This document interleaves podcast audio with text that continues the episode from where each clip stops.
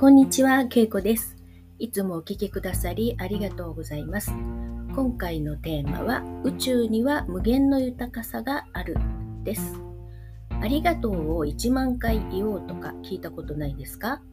その時どんな気持ちで言っているかによってその先が決まるのはもうお分かりですよね。もちろん感情ですよね。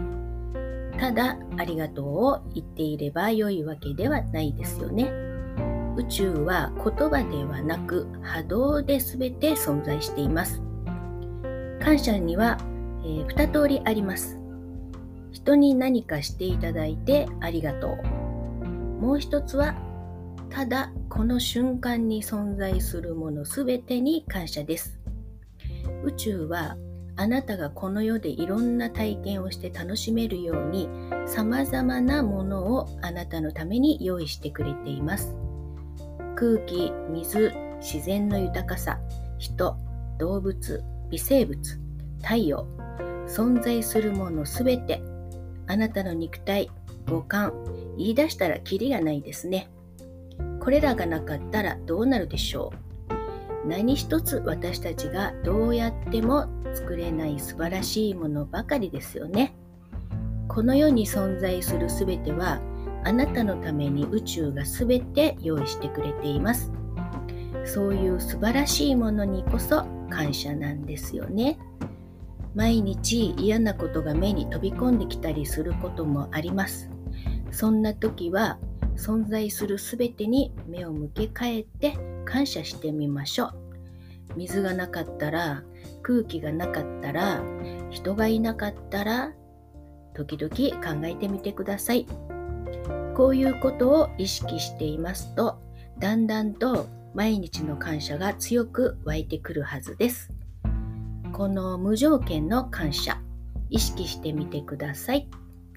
今悩んでいることがあったとしてもまた前を向いて頑張ろうって思えるようになってきます前さえ向いていればそういう人には必ず宇宙は応援してくれます諦めずにいたらいつか望み通りの場所に行き着きます。宇宙は無条件の愛で常にあなたをサポートしてくれています。そしてあなたが存在しているだけでどれだけの人が助かっているかも考えてみてください。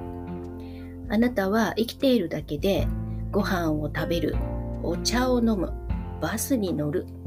あなたのためにそれらを用意してくれている人たちがいますよね。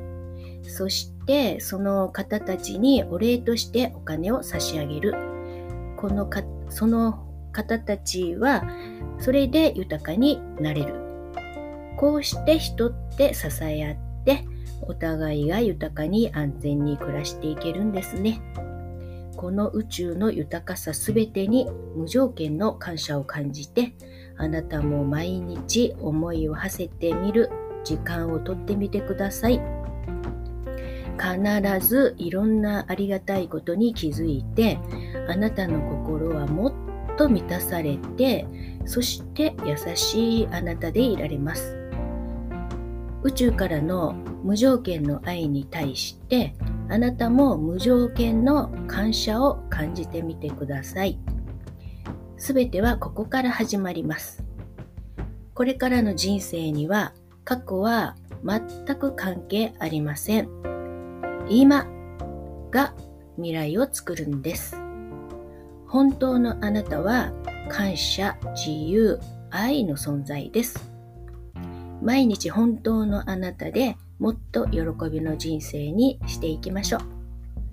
ありがとうございました。またお会いいたしましょう。